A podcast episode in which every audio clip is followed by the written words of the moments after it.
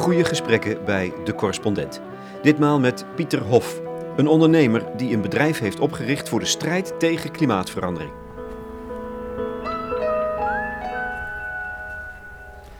Nou, ik denk dat iedereen die bezig is met innovatie moet een ongelooflijk doorzettingsvermogen hebben. Omdat innovatie gaat gepaard met tegenslag. Gaat ook gepaard met verkeerde richtingen inslaan. Dus je denkt dat een bepaalde richting een oplossing is en dan is het dat niet. Ja, hebben jullie dat ook meegemaakt?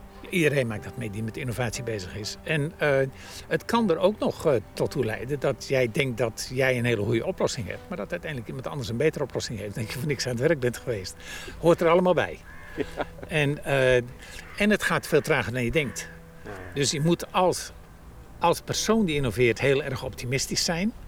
Maar de realist die leert je wel uiteindelijk, of nee, laten we zeggen, de situatie leert je wel om realistisch te zijn. Want oplossingen duren veel langer dan mensen denken. Heel vaak sterven uitvinders ook arm. Nikola Tesla was misschien een van de grootste uitvinders, maar heeft er nooit een cent aan verdiend. Anderen liepen met zijn ideeën weg. Dus dat betekent, je moet ook als innovator een stuk idealisme hebben. Want die tegenslag kan je overkomen en die moet dan niet leiden tot een depressie. Ik kan me herinneren dat ik ooit een sportman zag die niet goud haalde. En die, dat was op de Olympische Spelen, en enorm klaagde over het feit dat hij 4 jaar voor niks gewerkt had. En uiteindelijk werd hij in de eerste ronde ging hij eruit terwijl hij had gedroomd dat hij goud zou winnen. En toen dacht ik bij mezelf, ja, je moet ook niet genieten van dat goud. Je moet genieten van de reis. En of dat goud wel of niet komt, dat moet niet het plezier maken. En dat is met innovatie ook zo. Je moet genieten van de innovatie. Misschien lukt het, maar de kans is maar 1 op 10 misschien dat het echt lukt. En, maar als jij bij die 9 anderen hoort, dan moet je toch genoten hebben van je reis. Dat is heel belangrijk. Ja. Dus jouw idealisme voedt je doorzettingsvermogen? Absoluut, ja. Ja, je krijgt kracht uit de hoop natuurlijk. En vervolgens uit het genieten. Ja, en dan zeggen ze, je kan zelfs dit keer genieten, maar je kan ook nog genieten van de herinnering. Dus, maar het begint met hoop. En hoe het eindigt, weet je niet. Maar je moet wel al van de hoop genieten. Dat is heel belangrijk.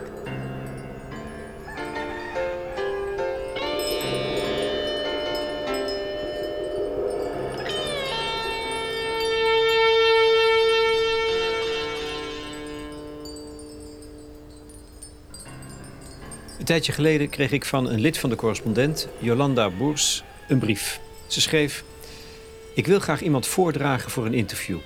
Behalve hart voor de zaak heb ik daar verder geen belang bij. Ik volg het werk van Grow Aces al een paar jaar en het is zo relevant en mooi, het is zo slim en sociaal, dat ik echt niet begrijp waarom niet de hele wereld meedoet aan het verspreiden van deze techniek. Tijdens de quarantaine liep ik veel buiten en ik voelde elke dag hoe belangrijk de natuur is voor ons. En nu zie ik alles verschrompelen door de droogte. De wereld moet anders, kan anders. Dit is iets wat ik mooi vind. En ik heb besloten om er aandacht voor te vragen op alle plekken waar ik een goed gevoel bij heb. Je moet toch iets. Dus aan jou de vraag. Wil je alsjeblieft een interview doen met Pieter Hof? Einde brief van Jolanda, dankjewel. Kijk, aan zo'n introductie moet je bijna wel gehoor geven.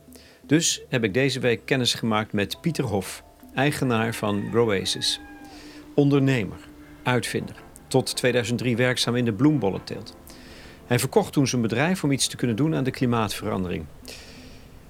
Hij heeft namelijk een doos ontwikkeld, een emmer, de Growboxx, waarmee je met heel weinig water bomen kunt planten in uitgedroogde gebieden. Het zou de wereld kunnen veranderen. Hij is inmiddels in meer dan 40 landen actief. We hebben afgesproken in een parkachtige tuin in Steenbergen, West-Brabant, die hij eigenhandig heeft aangelegd en waar hij zelf ook bomen plant. Een oase. We staan, zeg ik, in jouw hobby. Ja, dit is een stuk land wat ongeveer 15 jaar geleden vlak was. En we teelden alleen nog maar maïs. En dat vond ik gewoon zonde van mijn tijd in feite. Want je verdient er niets aan en je spuit er nog veel bestrijdingsmiddelen op om het onkruid vrij te houden. En toen heb ik gedacht, ik ga hier een mooi park van maken. En we hebben dus vijvers aangelegd en het veld wat geaccidenteerd en vervolgens bomen geplant. En nu ziet het er gewoon heel erg leuk uit. Ja, je eigen park heb je hier. Het is eigenlijk meer een stuk Je zou het meer kunnen zeggen, dit is gewoon iets wat ik aan de natuur wil teruggeven. Daarom is het ook dicht, er mag niemand in en er loopt ook nooit iemand. Omdat, er moet gewoon rust geven voor de natuur. Er lopen hier herten, er lopen hazen en die worden niet beschoten, want er is geen jachtvergunning verleend. Dus dat vind ik mooi. Ja. Ja. Ah, dan laat je de natuur het werk doen. Ja. Ja, we doen ook eigenlijk bijna niets. Het enige wat we bestrijden zijn akkerdistel, brandnetels en bramen. Dus dat zijn, als je die laat gaan, dan wordt het wat wild. Maar voor de rest laten we alles gaan eigenlijk. Ja. En de dieren houden het bij, want er zitten hier tientallen ganzen en die vreten het gras weg. En, ja, dat is gewoon leuk. Wat mooi. Ik zie jou als een bevlogen ondernemer. Is dat een adequate omschrijving van Pieter Hof? Ja, ik ben heel gemotiveerd, ja. Dat is eigenlijk gekomen omdat ik als agrariër wereldwijd heb gereisd. En je zat in de bloembollenteelt. Ja, ik was een veredelaar eigenlijk. En daardoor heb je nieuwe variëteiten. Dan kom je toch wel bij de wat betere bloementelers in de wereld. Die graag in de nichemarkt zitten met nieuwe kleuren. Dus dan reisde ik daar naartoe. En eigenlijk overal was toch wel de trend dat... want ze geven bloemen water met druppelbevloeiing. Dat zijn kleine slangetjes die druppeltjes afgeven aan de bloemen. En overal zakten de grondwaterstanden. Ik begon me daar zorgen over te maken. En toen dacht ik, iemand zal dit probleem moeten oplossen. Je ziet het niet, maar dat gebeurt wel. De UN Water verwacht dat in 2025 48 landen te maken hebben met waterschaarsheid. Tekort aan water. Dus het is echt een probleem waar we naar moeten kijken. Ja, jij zag dat door je werk, zag je dat gebeuren? Ja, en de tuinders of de boeren, en die praten er liever niet over, want dan verwachten ze maatregelen en daar houdt het niet van. Dus het is een soort van, of het was een soort van groot geheim, want nu is het wel bekend. Maar we hebben het nu over eind jaren 90 vorige eeuw en toen was het nog niet echt bekend. Maar ik begon me zorgen te maken. Ik dacht, ja, wij moeten de waterefficiëntie verbeteren. Want in de wereld wordt 73% van het water gebruikt door de agrarische sector. Dus die zal er echt wat aan moeten doen. Er wordt vaak gedacht dat het de steden zijn die het water gebruiken. Maar, en dat doen ze ook, maar het is maar een kwart. Dus wij moeten een grote slag maken in de agrarische sector. En toen dacht ik, weet je wat ik doe? Ik verkoop mijn bedrijf en ik ga eraan werken. Dat is gewoon echt, zo heb ik het gedaan. Met het oogmerk? Ja, je zal daar niet slecht uitgesprongen zijn, denk ik, hè? Toen je dat bedrijf verkocht. Nee, dat heb ik goed verkocht. Daarom kon ik dit financieren. Ja. Want we hebben meer dan 10 jaar gewerkt met een negatieve cashflow. Omdat, sinds die tijd? Sinds de verkoop van je vorige bedrijf? Ja, je verkoopt dat, maar ja, dan moet je hebt wel kosten. En je hebt nog geen inkomsten, je verkoopt nog niet. Want het moest allemaal nog bedacht en ontwikkeld worden. Dus ja, je gaat het eerst bedenken, dan ga je iets maken, dan ga je het testen. En op een gegeven moment dan lijkt het te werken. Dus dan moet je naar die landen waar het voor bedoeld is, hè, die droge landen. Maar niemand in de wereld weet, hoe kun je met 90% minder water planten? Je hebt er ook geen publicaties over. Dus je moet het zelf zien te ontdekken. En dat hebben we... Uiteindelijk hebben we het ontdekt, maar wel met ontzettend veel fouten. En verkeerde richting en overnieuw beginnen. En ja, maar goed, dat hoort er allemaal bij. Ja, okay, maar goed, je hebt dus... Je had toen al het idee, ja, dit wordt een bedrijf. Dus daar zit ook het ondernemerschap in. Ja, kijk, het punt is, als het afhangt van donaties... dan ben je afhankelijk van wat andere mensen jou willen geven. En dat kan ertoe leiden dat je ook zou moeten stoppen... omdat mensen weer interesse krijgen in andere soort donaties. Dus ik geloof wel dat als we de wereld willen verbeteren... dan moet het toch gebaseerd zijn op een gezond businessmodel. Dus ik ben absoluut primair ondernemer. Het moet winst genereren. Maar secundair ben ik ook een idealist. Omdat ik met dat wat we willen verkopen... wel de wereld een stukje beter willen helpen maken. Ja. Ja, maar daarom zeg ik bevlogen ondernemer. Ja. He, er zit idealisme in en ondernemerschap. En op een of andere manier ben jij in staat om dat met elkaar te combineren. Terwijl je zou zeggen, die dingen bijten elkaar. Ja, nou ja, ik denk ook dat als je met iets bezig bent wat de wereld vernietigt... bijvoorbeeld de winning van kobalt, dan bijt het elkaar. En, maar als je... Dus als ondernemer of als mens heb je ook een keus om te zeggen... nou, ik wil me gewoon niet bezighouden met datgene wat slecht is voor de wereld. Gisteren las ik een heel interessant interview met iemand die 4 jaar bij een tabaksbedrijf heeft gewerkt... in een heel hoge functie, maar die zich toch uiteindelijk niet kon verenigen met dat wat hij verkocht. En daaruit de conclusie trok, ja, ik moet naar ander werk. Ik wil dit niet doen. En dat is denk ik wat ieder mens voor zichzelf moet afwegen. Is dat wat ik aan het doen ben? Komt dat overeen met mijn principes? En eigenlijk moet je nog een stapje verder denken. Ik dacht bijvoorbeeld, toen ik dit zag gebeuren in de jaren 90 van de vorige eeuw. Ik heb kinderen en die hebben kleinkinderen. Hoe moeten die leven als al het water op is? En dan trek je een conclusie.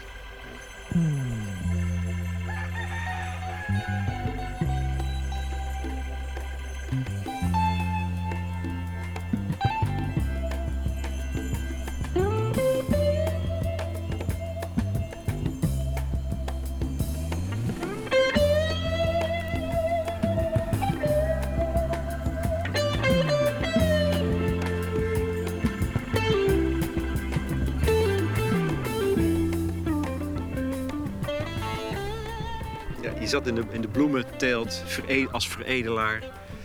Maar nu gaat het over bomen planten in hete gebieden. Wat vind je zo mooi aan bomen? Ja, ik vind de boom misschien wel de mooiste uitvinding van de schepping, zou je het misschien zo kunnen noemen. Omdat een boom in staat is om dat wat rots is, uiteindelijk over een periode van duizenden jaren te maken tot vruchtbare grond. Dus het is eigenlijk, je zou kunnen zeggen, het gereedschap van God, als je daarin gelooft. Die een instrument bedacht heeft dat leeft, dat zich kan vermeerderen. En dat iets wat ogenschijnlijk dood lijkt, een steen, kan maken tot iets vruchtbaars. Daar waar wij voedsel kunnen produceren en mensen en dieren van kunnen leven. Hoe doet die boom dat? Ja, hij is in staat om het hardste graniet te breken met zijn cellen. Diep te penetreren, dan rots tot gruzelementen te maken. En we hebben het hier wel over duizenden jaren. Ja, okay, maar uiteindelijk zijn bladeren vallen op de grond. Daarin zit carbon, wat hij uit de atmosfeer heeft getrokken. Dat carbon dat verwoordt tot humus. Dat trekt dieren en micro-organismen aan. Die ook nog weer eens aan de grond knabbelen en dat tot vruchtbare grond maken. En uiteindelijk ligt er een meter vruchtbare grond op graniet. En we staan er niet bij stil, maar iedereen is wel eens in de Alpen geweest. En de Alpen is het hardste steen van de wereld, dat is graniet. Maar ze zijn allemaal bedekt, in ieder geval tot de boomgrens, daar waar het te koud wordt. Zijn ze bedekt met bomen en die groeien op dat graniet. Dus het is een wonderbaarlijke creatuur. Ja, zo heb ik er nog nooit naar gekeken, nee. Pieter. Nou, dus we hebben de laatste 1000 jaar heeft de mensheid een paar miljard hectare bomen gekapt. Eigenlijk vanuit de gedachte dat het een oneindige bron was. Nu komen we aan de weet, omdat de schaal zo groot is, dat we die bron zo aan het verkleinen zijn dat het schadelijk wordt voor ons klimaat. Denk aan wat er in de Amazone gebeurt. Nu komt er gelukkig een hele grote ontwikkeling tot stand van, ja, we moeten weer beginnen bij te planten. Alleen vaak is het zo dat die grond waar wij het gekapt hebben, die hebben we gemaakt tot een woestijn. We hebben het verwoestijnd. En dan blijkt dat het heel moeilijk is om die boom her te planten. En dat is eigenlijk wat ik bedacht heb en ontwikkeld heb. Een hele goedkope technologie om al die gronden die wij zelf vernietigd hebben, weer overnieuw vruchtbaar te maken. Dus mijn doelstelling is niet om het midden van de Sahara overnieuw te planten. Dat is niet haalbaar en het is ook niet nuttig. Maar eigenlijk veel meer al die plekken in de wereld die door onszelf tot woestijnachtige gebieden zijn gemaakt. Denk bijvoorbeeld aan het Sub-Sahara gebied, wat door overgrazing en op verkeerde landbouwmethodes, door middel van verbranden en dan op planten, verschraald is, geërodeerd is geraakt. Dan op een gegeven moment tot stof raakt vanwege de hete zon. En dan kun je het zo ineens niet meer planten. En dat hebben we natuurlijk met heel Noord-Afrika gedaan. De leeuwen van het Colosseum kwamen uit Noord-Afrika. Nu is dat een woestijn. Maar het was ooit een vruchtbaar gebied tot 1500 kilometer diep. Zover mag je teruggaan. Het is niet alleen maar dat we de laatste 50 jaar... Nee, dat heeft niets mee te maken. Met olie, vanwege de olie, we het allemaal tot woestijn hebben gemaakt. Daar heeft het niet mee te maken. Wel gebeurt de schaal nu, is nu natuurlijk veel groter. Maar in de Bijbel staat dat Jordanië was het land van melk en honing. Dat zat vol met leeuwen. Nu, als je naar Jordanië gaat, is het alsof je op de maan rijdt. Het was dus 2000 jaar geleden groen. Maar wij hebben dat vernietigd. En zo hebben we dat met heel West-Amerika. Maar hoe dan? Want de industrialisatie is pas van 200 jaar geleden. Nou, dat denken we. Maar we hebben natuurlijk altijd al gekookt op hout. We hebben hout gebruikt om te bouwen. Toen zijn we begonnen om er enorme hoeveelheden schepen van te maken. De armada van Spanje heeft heel Noord-Spanje ontbost. We hebben mijnbouw gedaan. Toen hebben we miljoenen kilometers treinrails aangelegd met hout. Hele steden tot 100 jaar geleden zijn altijd gebouwd van hout. Dus we hebben eigenlijk hout altijd als onuitputtelijke bron gezien en gebruikt om er allerlei dingen mee te doen die vreselijk nuttig zijn. Maar we hebben eigenlijk nooit geplant. We hebben altijd gedacht, er is meer dan genoeg, dus we kappen het. Ja, dat is ook voorstelbaar eigenlijk, heel begrijpelijk. Ja. Als je omringd bent met gigantische wouden. Ja, dat is ook, dat klopt. Maar nu worden we plotseling geconfronteerd met het feit... ja, we hebben het misschien toch wel op een wat groter schaal gedaan. En kijk wat er nu met het klimaat gebeurt. Want eigenlijk het instrument van de natuur om CO2 uit de lucht te halen... dat is de boom. Nou, wat doen wij op dit moment? Wij brengen er meer CO2 in dan goed is...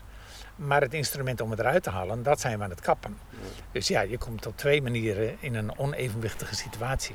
Word je niet eens soms met woede wakker 's nachts als je dit doorziet? Hè? Dat we zo bezig zijn en het niet... En maar doorgaan met kappen. Terwijl we nu weten, je legt het in 2 minuten uit.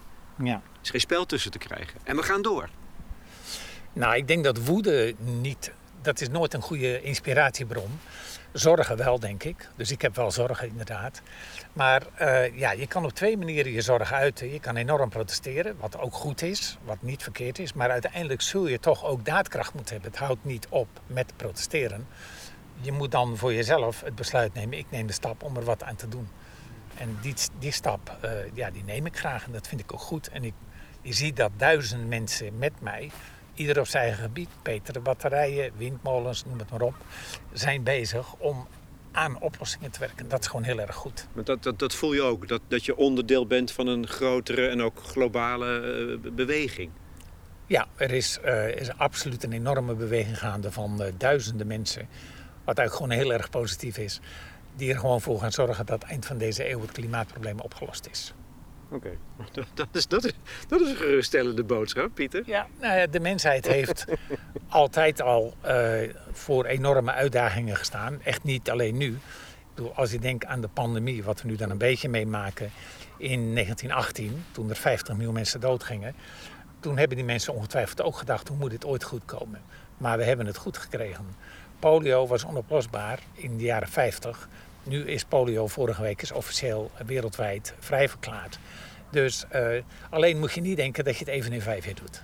Je mag best wel denken in termen van 50 jaar of 100 jaar. Maar dat we het goed krijgen, daar heb ik geen twijfel aan. Ja, want nou, dat is een beetje off-topic misschien al. Maar we staan hier in Steenbergen. En ik reed onder een viaduct door. Waarop stond Steenbergen aan zee. Ja. Nou, dat is een grap of niet, want ik weet niet hoe ver de zee hier ligt. Maar ja, we zitten dichtbij de Grevelingen. 15 kilometer hoogheid. Oké, nou, dat is 15 kilometer. Ja. Je voelt hem niet, de zee hier. Nee, maar het is wel zo dat nu is die zee natuurlijk afgedijkt. Het gaat niet omhoog, nog omlaag. De Grevelingendam, Oosterschelde wel. En, maar als die omhoog en omlaag zou gaan en die komt nog een metertje hoger over 100 jaar... dan hebben wij hier een probleem. Ja, en dat is een probleem waar we te kort stil bij staan... behalve dan diegenen die er wel mee bezig zijn. En dat zijn er gelukkig steeds meer. Ja. Nou, dit is een zijspoor, want we hebben het eigenlijk over droogte. Hè? En jij hebt een methode ontwikkeld om in droogte bomen te planten. Daar komen we zo op. Dit gaat eigenlijk... Ja, de grotere dreiging voor jou is niet de droogte...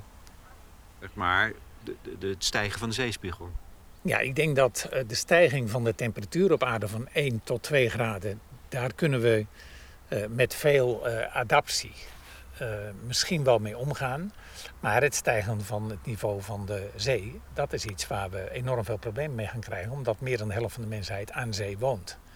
En dus eigenlijk is het zo dat het planten van bomen...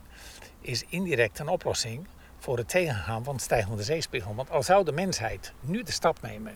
om binnen 50 jaar 2 miljard hectare bomen te planten... en dat kan, als we dat zouden willen, zou het met gemak kunnen zelfs...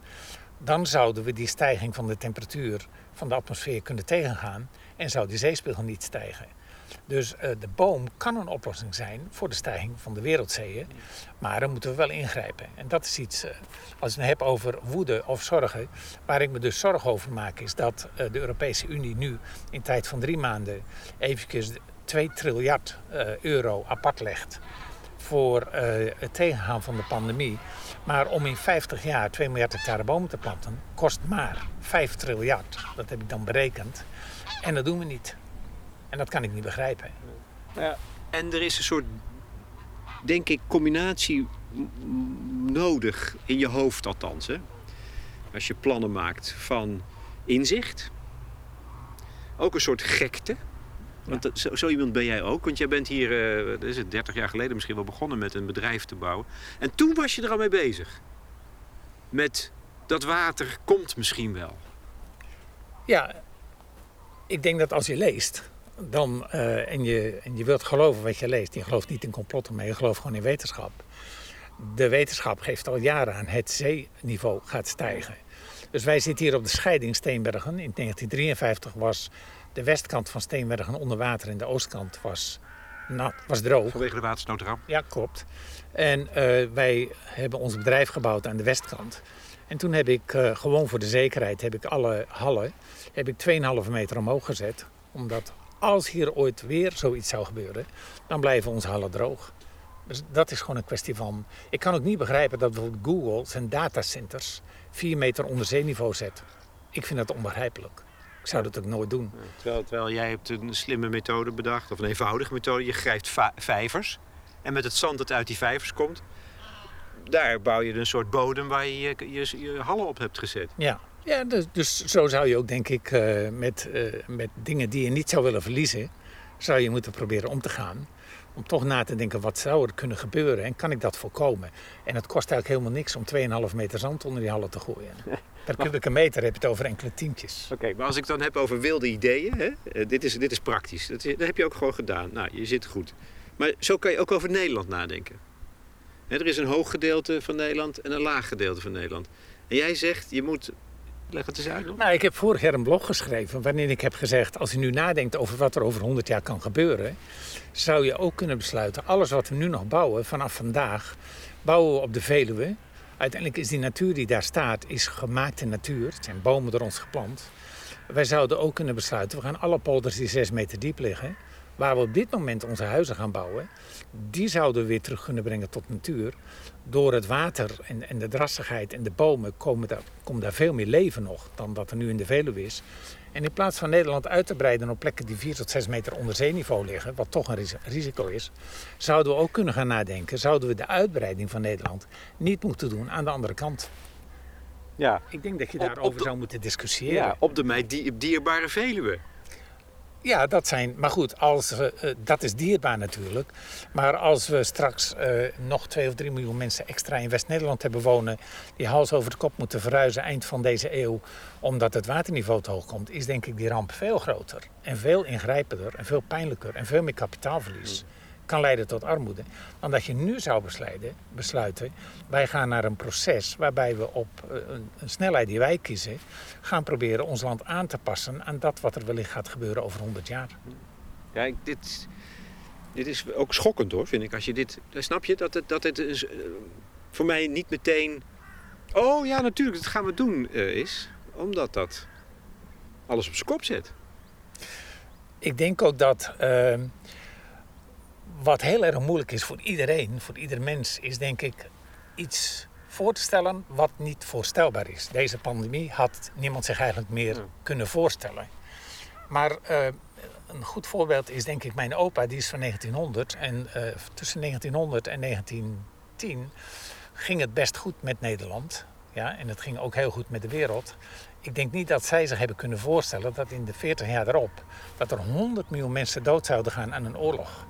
Konden ze zich in 1910 niet voorstellen. Dat is wel gebeurd.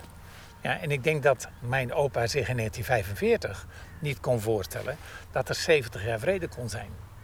Want ik kan me nog goed herinneren, wij werkten natuurlijk vroeger vaak met opa.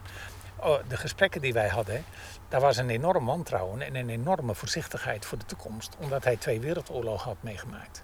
Dus ik denk dat je als mens mag je je best dingen proberen voor te stellen die niet voorstelbaar zijn en daar toch proberen rekening mee te houden in je planning. Ja. Wat was je opa voor man? Is dat iemand van wie je veel geleerd hebt?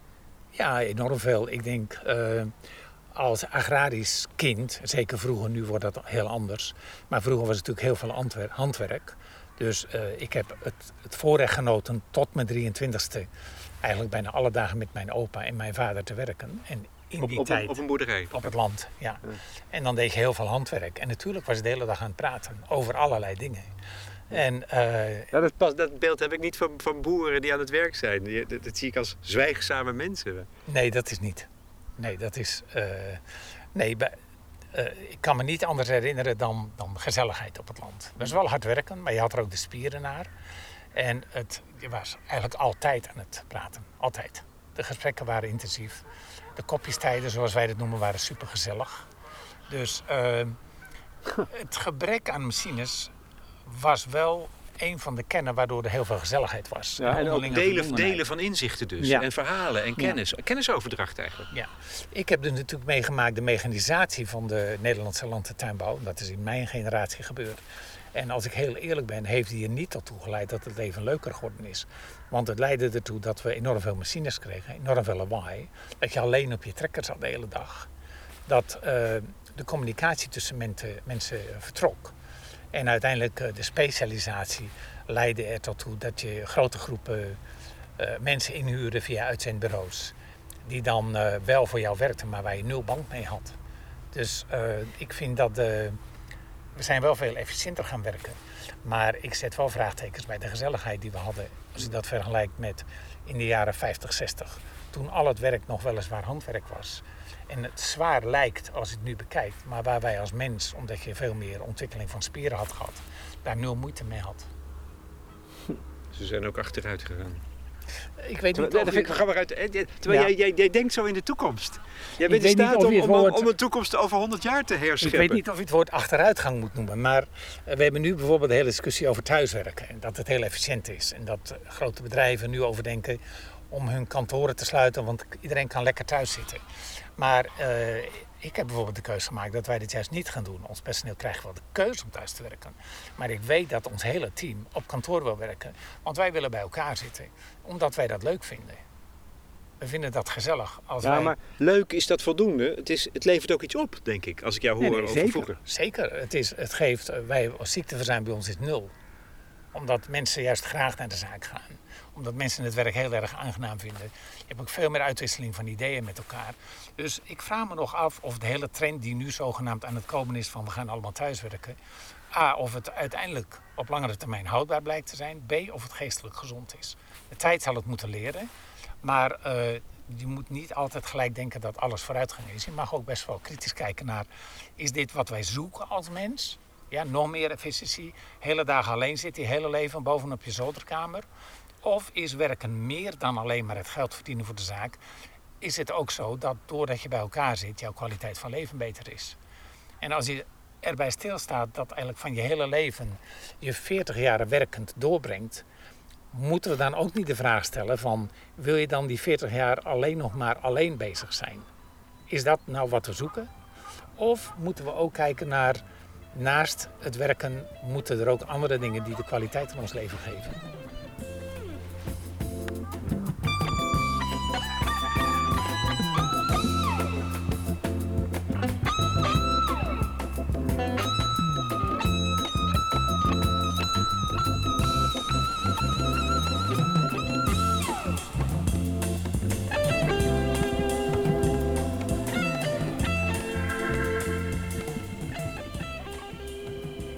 Ik zou eigenlijk iets leuks willen laten zien. Ja, graag. Dat, we zijn op dit land ook bezig met ontwikkeling. We doen research en ontwikkeling natuurlijk. En een van de zorgen waar je ook veel over leest, is dat wij natuurlijk heel veel water vervuilen. Er zijn op dit moment 2 miljard mensen op aarde die alle dagen met feces vervuild water moeten drinken. Ja, ontlasting. Ja, omdat er gewoon geen, er liggen geen waternetwerken, er wordt niet gefilterd. En bijvoorbeeld in Bangladesh zijn grote delen van het land waar het water nu vervuild is met arsenicum. Er zijn, de meeste rivieren in de wereld zijn verschrikkelijk vies geworden. Dus dat betekent dat ook het water dat gebruikt wordt of verbruikt wordt voor het telen, dat op veel plekken steeds viezer is. Ja. Wat je ook hebt, dat is dat er op veel plaatsen in de wereld verzilting plaatsvindt. Dus het water wordt brak. En dat komt weer omdat er te veel water voor de irrigatie uit de grond wordt gepompt. Waardoor het grondwaterpeil daalt en dus de zee, die zout is, onder het land kan penetreren. En dus de putten brak worden. Dat betekent dat mensen moeten stoppen met beregenen omdat het water niet meer geschikt is. Ja. Omdat we dat wereldwijd zien, wij verkopen nu naar 43 landen... hebben wij gedacht, kunnen we daar geen oplossing voor bedenken... zodat je in onze intelligente emmer niet schoon water doet... wat nu moet met de 2 modellen die we hebben... maar dat je daar vervuild water in kan stoppen... zodat dat water door die intelligente emmer niet alleen wordt gegeven aan de plant... maar voordat het wordt gegeven aan de plant, dat die het ook schoonmaakt. Wacht eventjes. Oké, we komen hier bij een experiment. Het is in alle eenvoud ontroerend. Op 2, 4 zwarte kratjes staat wat je dan noemt een emmer. Maar er moet wat iets over uitgelegd worden. Wacht even. We hebben het er eigenlijk al de hele tijd over, maar je hebt het nog niet uitgelegd. Die innovatie van jullie, van Groasis, Pieter Hof... gaat over met een minimum aan water in snikhete gebieden toch iets kunnen beplanten. Dat is een revolutionair idee. Hoe werkt dat precies? Nou, we hebben eigenlijk een emmer bedacht in de vorm van een donut. In het midden van de donut plank je dan een boom. Een productieve boom, fruitboom. En die boom die moet eigenlijk in 1 jaar 3 meter diep komen. Op 3 meter diepte, bijna op de hele wereld, zit voldoende vocht voor een boom om te groeien. Het kenmerk van droge, hete gebieden die geërodeerd zijn... is dat de eerste 3 meter verstoft is. Tot stof overgegaan, waardoor die boom daar niet meer doorheen kan komen. En dat is eigenlijk wat onze intelligente emmer helpt over te komen. De boom die krijgt van die emmer net voldoende water dat hij niet meer doodgaat. En daardoor heeft hij de tijd en de kracht om zijn wortels 3 meter diep te brengen en dan dat vocht te zoeken. Hoe weet die boom dat? Dat is eigenlijk hetzelfde als wanneer een kind geboren wordt. Je zit 9 maanden in het vruchtwater, maar de eerste seconde dat hij buiten is, weet hij dat hij moet ademen. En zo weet een boom, ik moet 3 meter diep komen. Maar als je te veel water geeft, dan gaat die wortel van de boom naar de waterbron. En dat krijg je dus met druppelbevloeiing. Ja, dus wij geven eigenlijk te kort water, zodat hij moet zoeken, maar net voldoende dat hij niet doodgaat. Hoe kom je daar nou achter? Ja, veel trial and error. En dat is dat proces van... proberen fouten maken en uiteindelijk ontdekken van hoe het eigenlijk werkt. Maar dat betekent dus dat het een heel simpel instrument is, hè? Per boom heb je een emmer, een bak. Ja, een emmer die ongeveer met productie, transport, winst voor de distributeur... uiteindelijk ongeveer €10 kost. Die emmer kun je 10 jaar hergebruiken, want die is gemaakt van plastic... En dat betekent dat eigenlijk je voor €1 aan kosten... zo'n boom in een droog gebied op 3 meter diepte kunt krijgen. Dan haal je die emmer eraf na 1 jaar en dan plant je de volgende boom enzovoort. Dus met 1 emmer kun je ongeveer 10 bomen planten. En wat nu de clou is, wat wij hier zien... dat is zo'nzelfde emmer. Alleen wat ik geleerd heb is dat er in de wereld heel veel plaatsen zijn... waar het water dus vervuild is. En wij hebben dus iets bedacht waardoor de emmer... gevuld kan worden met dat vervuilde water, het dan zelf schoonmaakt, zonder dat wij daarvoor elektriciteit gebruiken, en dat hij dan dat water aan de boom geeft. En ik laat je dit nu zien. We hebben in deze emmer water. Je houdt er het dop eraf. Ja, hebben wij water met 10% olie gedaan. Je ziet, het is... Nou ja, dat is echt zoals je een pijlood in de olietank van de auto stopt. Correct. En het is dus helemaal zwart. Ja. Dat zie je hier, hè? Het is gewoon vies. Ja. Kun je eigenlijk niks mee beginnen. Maar als je dan aan de andere kant kijkt, dan zie je daar de fles hangen. Ja, een oude colafles. Ja, ja we moeten het natuurlijk opvangen. Ja. En daar kun je zien dat het water glashelder is. Ja, dus, kijk, ik zie dit met eigen ogen, hè? Ja. En het is een apparaatje van niks. Ja, het heeft veel denkwerk gekocht. Ik weet niet... De hoeveelheid tijd die we nodig hadden om dit te ontwikkelen... is ongekeerd evenredig aan de grootte van het apparaat. Maar ik vertel jullie, jongens, het is verbluffend. En het is waar. Ja.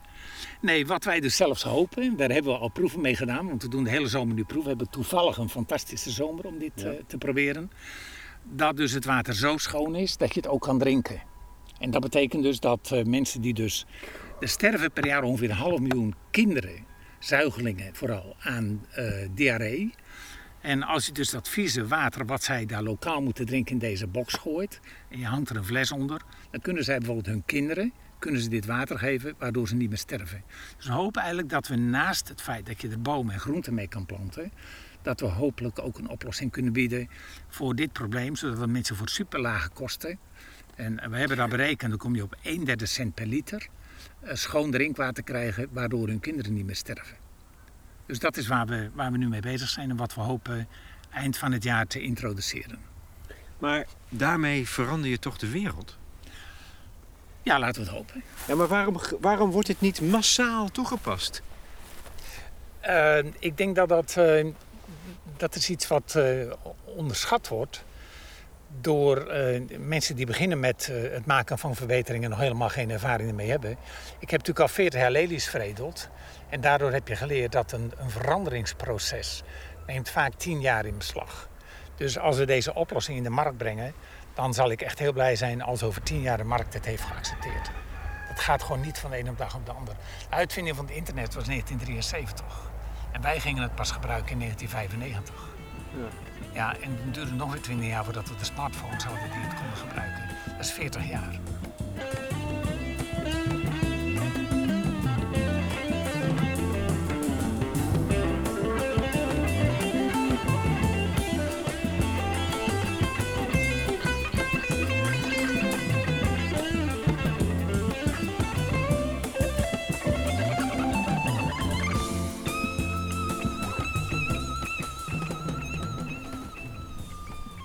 We staan in een soort kom, met een droge vijver. Ook Nederland is droog. Maar kom je dan eventueel in het vaarwater van grote industrieën, ja, ik verzin maar even wat, die weerstand hebben tegen zoiets wat de boel op losse schroeven kan zetten? Nou, dat wordt in complottheorieën natuurlijk heel vaak gepubliceerd. En natuurlijk is het ook zo dat sommige industrieën gevaarlijke ontwikkelingen in hun eigen sector ofwel proberen, ofwel ontkennen, ofwel soms dat de uitvinder opkopen. Maar de geschiedenis wijst uit dat iets wat beter is en goedkoper is, het uiteindelijk altijd wint. Maar in onze industrie maken wij dat niet mee, omdat we uiteindelijk... Er zijn geen grote bedrijven in de wereld die er belang bij hebben dat er vies water blijft. Ja. Dus nee hoor, ik proef die tegenstand niet. Okay. Maar waarom duurt het dan toch zo lang? Want je hebt al allerlei prijzen gewonnen. Ik heb je op foto's zien staan met minister-president Mark Rutte. Je zou zeggen, het idee heb je kunnen pitchen. Ja. Of het idee, het product. Ja, het duurt lang omdat het gewoon heel lang duurt voordat jij de wereld omgeturnd hebt. En soms heb je ook een probleem nodig waar de wal het schip keert. Dus we zijn nu bijvoorbeeld bezig met best wel aanzienlijke orders in Mexico. En dat komt omdat daar nu 24% van de putten zout geworden is. En dan plotseling komt het besef naar boven. Ja, als we hier door willen telen, dan zullen wij naar andere oplossingen moeten zoeken. Dus je hebt soms ook het probleem gewoon nodig om die verandering te krijgen. Denk bijvoorbeeld aan het klimaatprobleem. Volgens de overheid moeten we van het gas af. Nou, je krijgt nu alweer steeds meer artikelen te lezen waarin blijkt dat de mensen niet van het gas af willen. Maar als morgen het zeeniveau wel een meter omhoog gaat, dan hebben we overmorgen zijn we allemaal van het gas af. Ja. Omdat we denken van, oh, we moeten het nu toch eigenlijk echt wel doen. Dus ik hoop natuurlijk niet dat de wereld dit soort problemen krijgt. Maar soms heb je wel een grote droogte of misschien een hele grote epidemie van diarree of wat dan ook nodig. Om plotseling dat besef te krijgen, ja, wat kunnen we hier aan doen? Oh ja, er ligt een oplossing klaar. Wij worden nu met de pandemie in ons land geconfronteerd. En dan wordt het probleem van de Sub-Sahara, waar die droogte heerst, wordt toch als minder urgent ervaren.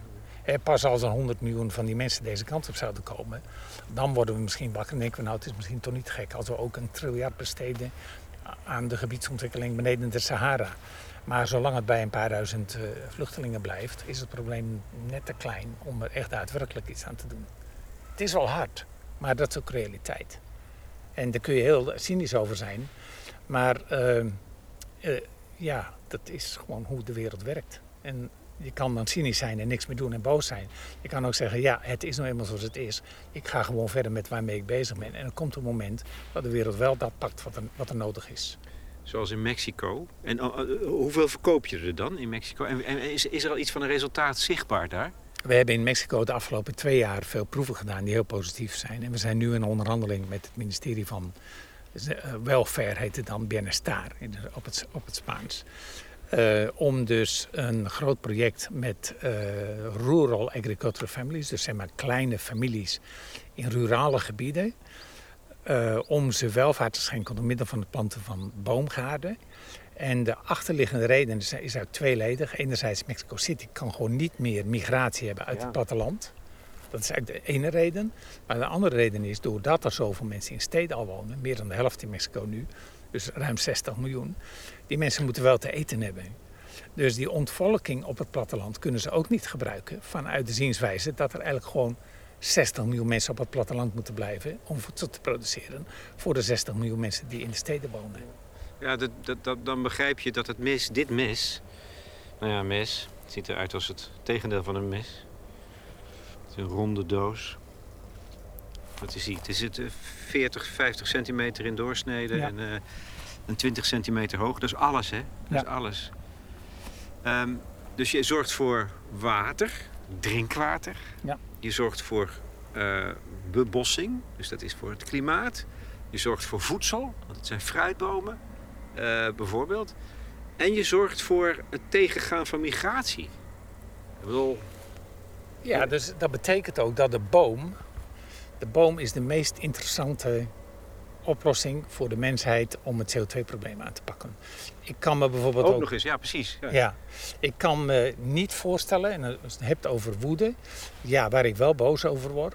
Dat is dus dat Europa in de Green Deal miljarden subsidie geeft... aan het opslaan van CO2 onder de zee, hè, in lege velden... wat ongeveer €150 per ton kost. Onvoorstelbaar duur is. Terwijl hetzelfde wordt gedaan door een boom. Ja, die boom die produceert producten voor ons... of dat nou voedsel is of medicijnen of maakt niet uit wat. Olie, hè, bijvoorbeeld arganolie of olijfolie. Dus eigenlijk sla je die CO2 gratis op. Ja, maar dat gebeurt niet. In bomen, ja. Nou, je haalt het inderdaad, het komt in het hout en 35% komt in de grond in de vorm van humus. En dat wordt niet gesubsidieerd. Dus ik maak me wel boos over de lobby. Die dus bijvoorbeeld de haven van Rotterdam heeft samen met Shell en een aantal van dat soort grote entiteiten. Die dan 500-600 miljoen krijgen van onze Nederlandse overheid. Om voor €150 per ton CO2 op te slaan. Terwijl je het voor kostenneutraal uit de atmosfeer kan krijgen... door gewoon 100 miljoen hectare fruitbomen te zetten.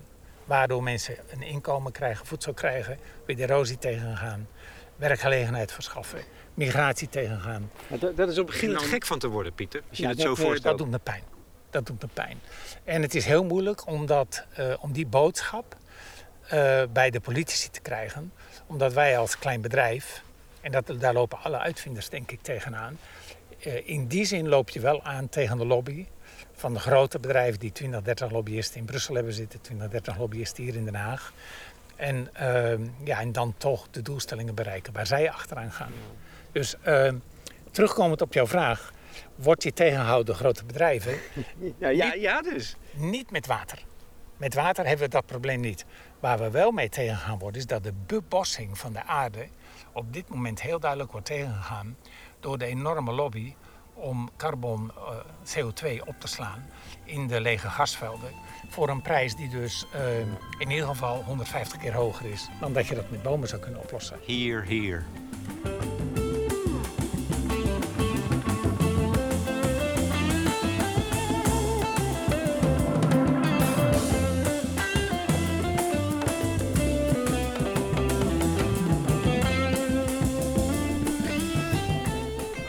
Er is één heel klein, miserig advocaatje van de duivel. Hè, als dat zegt, ja, maar jij bent ook ondernemer. Als dit doorgaat, dan ben je schatrijk. Dus, ja, maar dus... dat vind ik ook niet erg. Ik hoop dat dat gebeurt. Ik vind het altijd, in Nederland altijd zo'n taboe. Dat mensen zeggen, ja, maar het gaat me niet om het geld. Ik denk dat dat onzin is. Wij zijn een bedrijf, wij willen graag geld verdienen. En ik hoop echt dat we veel gaan verdienen. Ja. Maar waarom dan? Nou, omdat ze zeggen wat geld niet gelukkig maakt. Maar Ik kom vanwege dit in heel veel arme landen. Over het algemeen denk ik dat mensen in landen met geld gelukkiger zijn dan in landen waar geen geld is. Die mensen in arme landen die kijken wel anders. Die hebben een andere glimlach op hun gezicht vaak. Ja, dat... En ze zeggen ook vaak van ja, je hebt een 15.000 hier in Nederland en €15.000 genoeg. Daarboven gaat het niks toevoegen aan je geluk. Ja, nou, ik denk dat daar wel een grote kern van waarheid in zit. Materialisme, voor het hebben op zich, dat gaat jou niet heel erg gelukkig maken, denk ik. Maar een tekort. Dus geen gezondheidszorg, niet voldoende voedsel. Je kinderen die sterven aan slecht water, dat is rampzalig. Want ook die mensen hebben veel verdriet van een kind wat doodgaat. Dus ik heb helemaal niets tegen geld verdienen. En het is ook zo, hoe meer wij verdienen als Grow Aces, hoe meer onderzoek en ontwikkeling we kunnen doen. Dus ik denk dat we van dat taboe af moeten. Waar het om gaat is, wat doe je met je geld? Dat is denk ik het belangrijkste. Zit je er goed in? Wil je met dat geld wat je hopelijk verdient nog weer betere dingen maken? Dan ben je denk ik goed bezig. Maar bij jou is het zo, het is niet de primaire drijfveer geld verdienen. Idealisme, heb ik toch de indruk, is wel je primaire drijfveer. Ja, idealisme is de primaire drijfveer, maar ik besef me heel erg goed dat als je dit groot in de wereld zou willen brengen, dan heb je een bedrijf nodig wat geld verdient, wat voldoende kapitaal heeft om research en ontwikkeling te doen. Kijk, bijvoorbeeld om deze bak te maken, moeten wij nu €300.000 investeren in matrijzen. Als wij verliesgevend zijn of niemand wil investeren in ons, kunnen wij de matrijzen niet maken. Dus dan, ja, je zou dan uit kunnen zeggen, dan sterf je in schoonheid. Dus er moet gewoon geld op de plank komen om dit ook te maken. En dan heb je marketing nodig om het te verkopen. Dus we moeten niet vies zijn van geld. Het gaat erom hoe gebruik je het geld.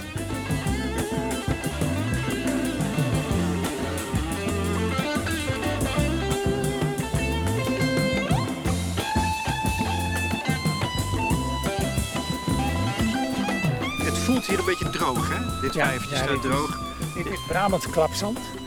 En je ziet ook dat hier al het gras verbrand is tijdens de droogte. Dus hier komt eigenlijk bijna nooit veel gras.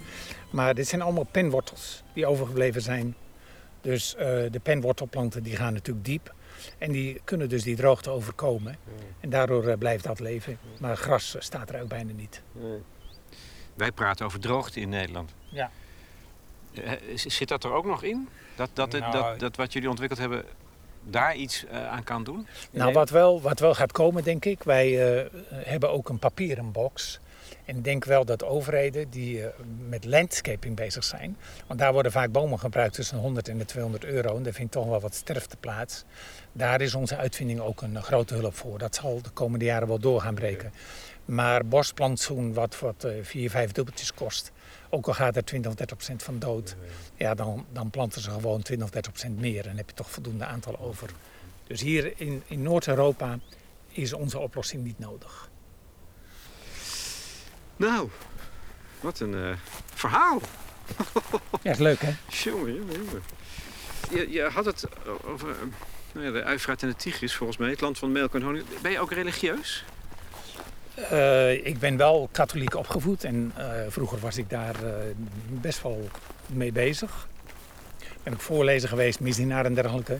Ja. Maar uiteindelijk heeft het gedrag van veel priesters mij buiten de kerk gebracht. Ja. Wel jammer, want ik denk dat ik geloof wel in een universele kracht. En de een noemt dat God en de ander noemt dat Allah. Dus, maar daarom vraag ik ernaar. Ja. Het gaat me niet om God of de katholieke kerk, maar er zit ook in jou een soort besef van een soort, ja, wat is het, verbondenheid? Ja, ik ben ervan overtuigd dat als ik kijk naar hoe alles in elkaar zit, en dan neem je het heelal er ook bij, dan denk ik dat je daar zoveel unieks en moois en ongelooflijks tegenkomt dat wij na 2000 jaar onderzoek het zelfs nog niet doorgronden, dan sluit ik niet uit in ieder geval. En voor mezelf heb ik dat besluit dan genomen. Wat anderen denken moeten ze zelf weten. Maar dat er toch een universele schepper achter zit die dit allemaal heeft gemaakt. En wij mogen daar dan nu misschien 10 of 20 of 30 of 100.000 jaar een rol in spelen. Maar wij zijn denk ik niet het centrum van die schepping. Want het kan best wezen dat als we dom genoeg blijven, dat onze rol uitgespeeld raakt en we weer opgevolgd worden door een ander type leven. Maar het leven aan zich, dat is volgens mij toch de schepping. Ja, ik geloof erin. En als het idee dat de mens verdwijnt, hoe vind je dat? Nee, ik vind het geen probleem. Wij zijn zelf al, als je geluk hebt, leef je 80 jaar. Dus hoe belangrijk zijn we nu eigenlijk op die geschiedenis? Maar toch zet jij je op, niet aflatend in, voor het behoud van de mens. Jawel, ik hoop ook dat ik daaraan kan bijdragen. Want wij kunnen, als we willen, enorm... Kijk, zo mooi als dit is. We kunnen hier enorm genieten. Maar dat betekent niet dat we daarom belangrijk zijn. We zijn op dit moment, zoals wij ons gedragen, eerder een plaag. Vanuit de schepping bekeken, zijn we eerder een plaag dan dat we helpen om die aarde te verbeteren. Dus we hebben echt al wat... Ze zeggen dat de mens heel intelligent is, maar als je kijkt wat wij doen in vergelijking met dieren, dan mag je daar wel eens vraagtekens bij zetten. En we zullen echt wel ons gedrag moeten aanpassen als wij als soort nog 100.000 jaar willen leven hier. Dat denk ik wel. En als we daarvan leren en dat ook doen, en zoals ik in het begin al zei, ik geloof dat wij over 100 jaar...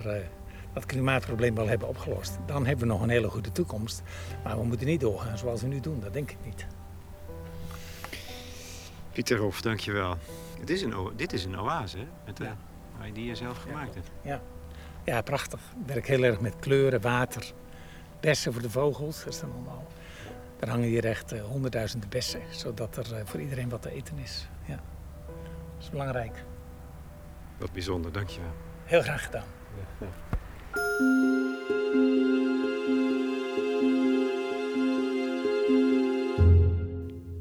Pieter Hof, eigenaar van Grow Aces, in gesprek met Lex Bolmeer voor de Correspondent over zijn uitvinding de Growboxx. Heb je vragen of verhalen over vergelijkbare bijzondere projecten? Laat het weten op onze site. De bijdragesectie staat open voor leden en je bent al lid voor 7 tientjes per jaar. Ja, dan krijg je een jaar lang kwaliteitsjournalistiek ver voorbij de waan van de dag. Pieter Hof heeft beloofd om in te gaan op jullie reacties, indien mogelijk. En wellicht zijn er meer mensen die een bijzondere gesprekspartner willen voordragen, zoals Jolanda Boers deed. Wel nu, je weet me te vinden. Mijn adres lex@decorrespondent.nl. De muziek tenslotte, die was van Santana, rockband uit het eind van de jaren 60, jaren 70. Carlos Santana is een van de helden van Pieter. Je hoorde onder andere Song of the Wind.